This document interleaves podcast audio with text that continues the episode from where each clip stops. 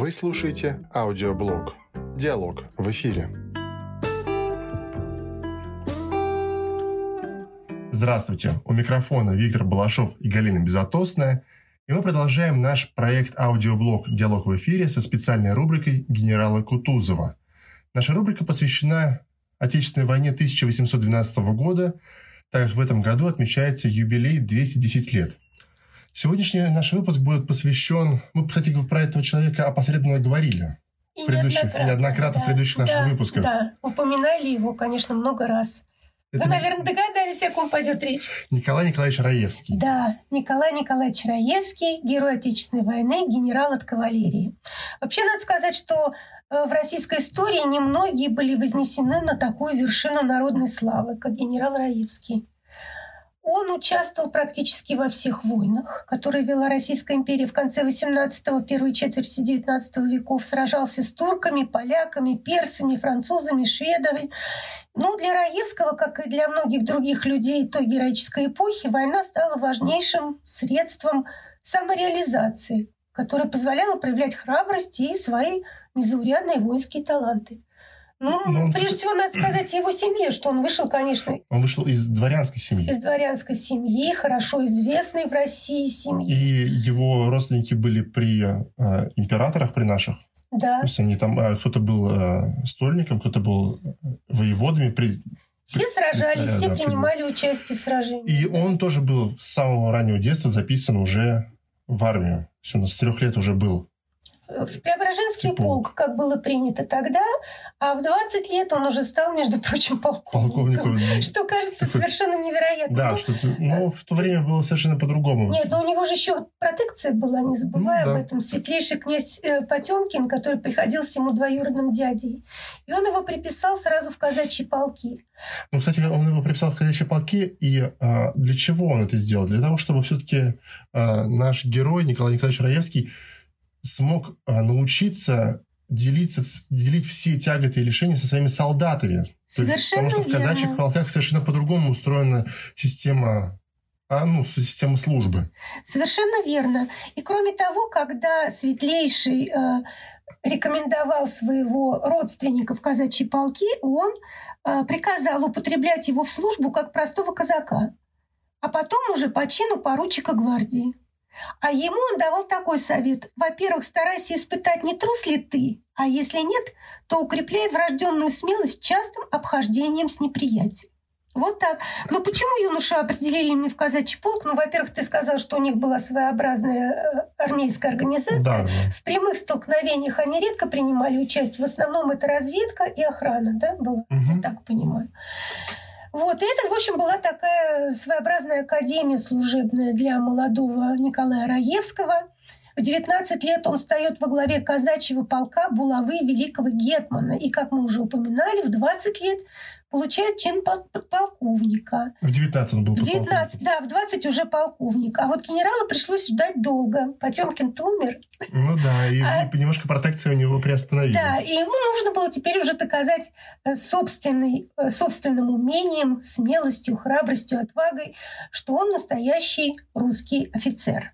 Ну, наступила война 12 -го года, собственно, о чем мы и должны рассказывать.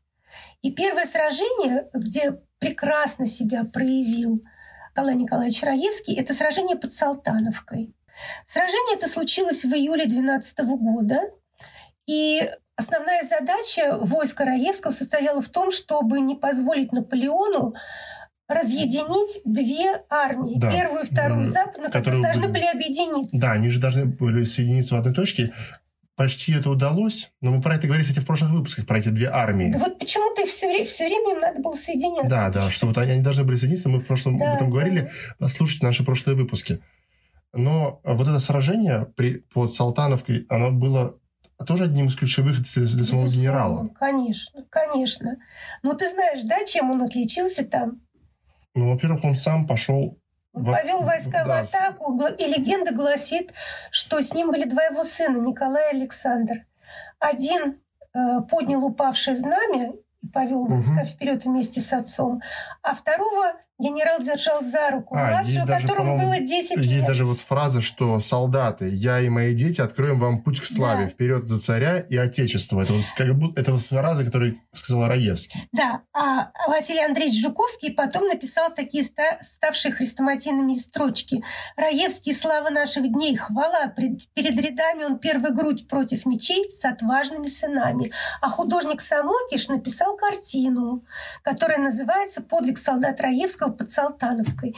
Говорят, что вот именно это настолько э, подняло дух воинский солдат, что они, конечно, просто ринулись за Раевским. Но сам Раевский несколько лет спустя в частной беседе в Петербурге говорил, что это не более чем легенда. Да, что они, что дети были с ними Дети в то были, утро, да, но да. не было... Нет, старший сын принимал участие Ну что, в военных действиях. Младший Но младшему он- еще было 11 лет на тот момент. Младший 10 или 11 разные источники упоминают разную цифру, но он находился не в атакующей позиции, но все-таки там перестрелка случалась. И э, Раевский говорил, что э, сы- сын говорит, что у него прострелены штанишки. Вот Мгм. такая смешная фраза была им сказана. И вот этот факт, конечно, и эта легенда, она совершенно подняла Раевскую, Раевского на небывалую высоту э, в войне 12 года. Имя его стало уже легендой. Да, и вся армия о нем уже знала. Да, и потом наступила в августе оборона Смоленска. Это следующий пункт, где генерал проявил себя блестящим образом. Тут э, тоже была такая очень непростая ситуация. Вообще, когда я смотрю, какое было соотношение войск, просто волосы дыбом становятся. 180 тысяч французской армии и 15 тысяч русских солдат под командованием. Раевского. И они должны были удержать позиции под Смоленском. Смоленска, вернее. Они укрепились в центре города, в Смоленском Кремле. И э, почти целый день сдерживали натиск противника. Как это возможно? 15 тысяч и 180 тысяч. Ну, Невероятно. это совершенно прям невероятно, и хорошо, что все-таки это было... Они взяли, нашли возможность взять укрепление, это они были в Смоленской, Старосмоленской крепости, и оборонялись, что все-таки немножко здание, вот это все им помогало. Да, но это помогало. Но, но- ты можешь себе представить, сколько часов надо было Да, то есть это просто героический опять поступок э, всех солдат, которые были, и самого генерала. Вот, ну, устоять, казалось бы, было совершенно невозможно, но все-таки солдаты Раевского не отступили, а к ночи подошли новые русские части и сменили потрепанный корпус генерала. И, наконец, то самое место, которое мы упоминали уже много-много раз, это Бородинское, Бородинское сражение, сражение. и батарея Раевского. Но батарея Раевского это стало уже потом как нарицательное. Потому что на самом деле э, это Но это была ключевая высота. высота, э, и просто там были э, курган, на котором э, были укрепления. Да. И были, э, Хорошо просматривалась местность с этого И пункта. это, это положение было очень важно для, для, российской, для русской армии. И французы, конечно же, было необходимо за, ну, завоевать эту точку. Ну, э, батарею, батарею Раевского называли вообще ключом Бородинской позиции. Там было установлено 18 орудий, по бокам укрепления были сооружены, и небольшая часть русских войск, назначенных оборонять батарею, располагалась внутри укрепления. Остальные стояли позади и на флангах. Всего было 8 русских пехотных полков. Раевский сам командовал пехотным полком. Вот. Оборону этого участка возглавлял командир вот 7-го пехотного корпуса генерал-лейтенант Николай Раевский. Но против данной батареи выступали три французские дивизии. Да, как То есть, всегда. если мы говорим, э, ну, мы говорим полк, то у них дивизия. А Вот бедный Раевский, а его всегда кидали. в дивизию бросали входит несколько полков. То есть Да. мы сразу понимаем соотношение. Соотношение сил. Вообще, вот я еще раз повторю, Раевского почему-то всегда посылали на самые-самые сложные участки. Так уж получалось. Видимо, очень грамотный был и взвешенный командир, офицер и человек, который обладал незаурядной храбростью и отвагой, безусловно. И вот э, французы э, много раз атаковали. Всего наши отбили две крупных атаки, за- завязывались рукопашные схватки. Туда же был, помнишь, мы упоминали, Да, Ермолов в прошлом выпуске мы говорили, что как раз а, Да. он был туда отправлен и помогать спасать вот эту высоту. Именно так.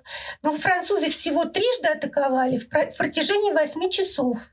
И только к 16 часам дня им все-таки удалось окончательно занять батарею. Да, Кутузов, есть... когда посмотрел, что э, ситуация уже очень плоха, и э, войска Раевского истрепаны окончательно, он отвел их в тыл и вместо него прислал э, Лихачева, который потом был взят в плен французами. Но вообще батарея Раевского получила от французов прозвище такое, что могила французской кавалерии. И это э, правда, потому что батарея нанесла ну, не столь же сокрушимый, э, сокрушительный удар по французской армии, но она все-таки подбила очень много солдат французской армии. Да, конечно. Но, тем не менее, потери э, русских были огромными, и Раевский объяснял, что к концу второй атаки драться уже было почти некому. Из 10 тысяч человек у него осталось не более 700. Да, он едва смог да. собрать эти 700 человек. И за доблесть при Бородино Николай Раевский был удостоен ордена Александра, Александра Невского. Невского. Да. А что про него сказал Наполеон? Этот русский генерал сделал из материала, из которого делаются маршалы. Высокая оценка. Очень высокая оценка. Но Раевскому, известному своей строптивостью, все-таки не суждено было получить жезл генерала-фельдмаршала и встать во главе одной из двух армий, а от предложенного царем графского титула он гордо отказался, будучи человеком, как я уже говорил, довольно строптивым. А вот на совете в филях... Вот на совете в филях он э, да. один из немногих, наверное, выступ, э, поддержал Поддержал Кутузова. Кутузова, что нужно сдать Москву. Ну, потому что он говорил, более всего нужно сберечь войска. И мое мнение оставить Москву без сражения, что я говорю как солдат. Он думал солдат. Ну, потому что он изначально, э, мы про это говорили, что он с детства был в казачьих э, формированиях, да. и там он воспитывался именно так. Для него задача была да, спасти людей, спасти те, тех оставшихся солдат, которые есть. Конечно. Потом он прекрасно проявил себя в сражениях под Тарутино, под Мирославцем, прекрасным. И в заграничных походах русской армии он тоже отличился, особенно в битве народов при Лейпциге, где тоже он с отвагой повел вперед свои войска, был ранен в грудь и сам вытащил осколок из своей груди и продолжал сражаться. Вот это меня, конечно, потрясает. Ну, ну вы знаете, ну тоже может быть немножко... Э, героизированность. да. Но mm-hmm. ну, такой факт, скорее всего, был. Просто насколько большой осколок это мог быть тоже. Нет, ну, ну все-таки ну, подумай, было, да? Да, было, да. Было. И вот гренадерский корпус генерала Раевского в 14 году первым подошел к Парижу, захватил господствующие высоты и это вынудило гарнизон вступить в переговоры и капитулировать. И за Париж он получил орден Святого Георгия второй степени. Да, а в конце 24 года генерал был отправлен в бессрочный отпуск. Почему? По известной причине Александр I подозревал его в связях с членами тайных обществ. Это вообще отдельная история, трагическая история в жизни генерала Раевского. Восстание декабристов вообще сыграло роковую роль. Не только в его жизни, в жизни всего его семейства. Да? Э, по делу декабристов будут арестованы оба его сына. Да, но впоследствии, конечно, были с них подозрения сняты. Да, Александр и Николай. И оба зятя. Генерал-майор Михаил Орлов и генерал-майор князь Волконский. И в крепости окажется его единоутробный брат, это его мама вышла да, второй ну, раз второй замуж, раз, да, За, за, Василий Львович Давыдов. И сыновей потом, как ты сказал, выпустят. Вот, а Давыдов и Волконский будут осуждены и приговорены к каторжной работе в Сибири. А Мария, самая любимая дочь генерала, последует за Волконским в Сибирь. Позже он скажет, что Мария для меня идеал женщины. Вот это сражение уже Николай Николаевич выиграть не мог. Ему оставалось умереть в 58 лет. Умер он на Украине, под Киевом, где служил. Ну, до этого, конечно, он еще был назначен на должность. Был Николай назначен, на полгода да. он был, да, он был да. в этим. А вот на его могильном камне выбито такие слова. Он был в Смоленский щит, в Париже меч, меч России. России. И хотелось бы еще добавить о, об отношениях Раевского с Пушкиным. А, он был довольно богат, Раевский. У него было 1864 крепостных. Это довольно много. Но после смерти генерала а, который, в общем, никогда не умел вести хозяйство. Он был военный человек. Остались огромные долги. И кредиторы наседали со всех сторон. Семейству Раевских грозила неминуемая нищета. Подчиненные и некоторые друзья отвернулись, потому что не желали хлопотать за семью, которая так сильно себя скомпрометировала восстанием декабристов. И только Пушкин имел гражданское мужество написать Бенкендорфу откровенное письмо. Вот что он пишет. Узами дружбы и благодарности связан я с семейством, которое ныне находится в очень несчастном положении. Вдова генерала Раевского обратилась ко мне с просьбой замолвить за нее слово перед теми, кто может донести ее голос до, до царского престола. Вдове была назначена пенсия. И немножко отступая назад, э, наверное, надо упомянуть, что Пушкин подружился с, Раевс, с Раевскими во время их путешествий э, в Крым и на Кавказ. Они путешествовали почти каждый год всей семьей. А, и если ты была в Гурзуфе, то там есть э, прекрасное имение Раевских, где бывал Пушкин. И говорят, что Пушкин даже был влюблен в Марии, которая последовала потом в Сибирь за Волконским и посвящал ей строки своих стихов. И, в общем, Пушкин был очень благодарен этому семейству, очень высоко отзывался о генерале Раевском. Счастливейшие минуты жизни моей провел я посреди семейства почтенного Раевского. Я не видел в нем героя, славу русского войска. Я в нем любил человека с ясным умом, с простой прекрасной душой, снисходительного, попечительного друга, всегда милого, ласкового хозяина.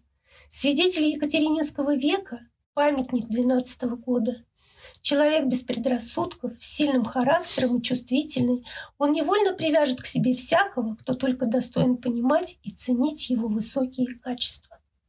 Так написал Пушкин.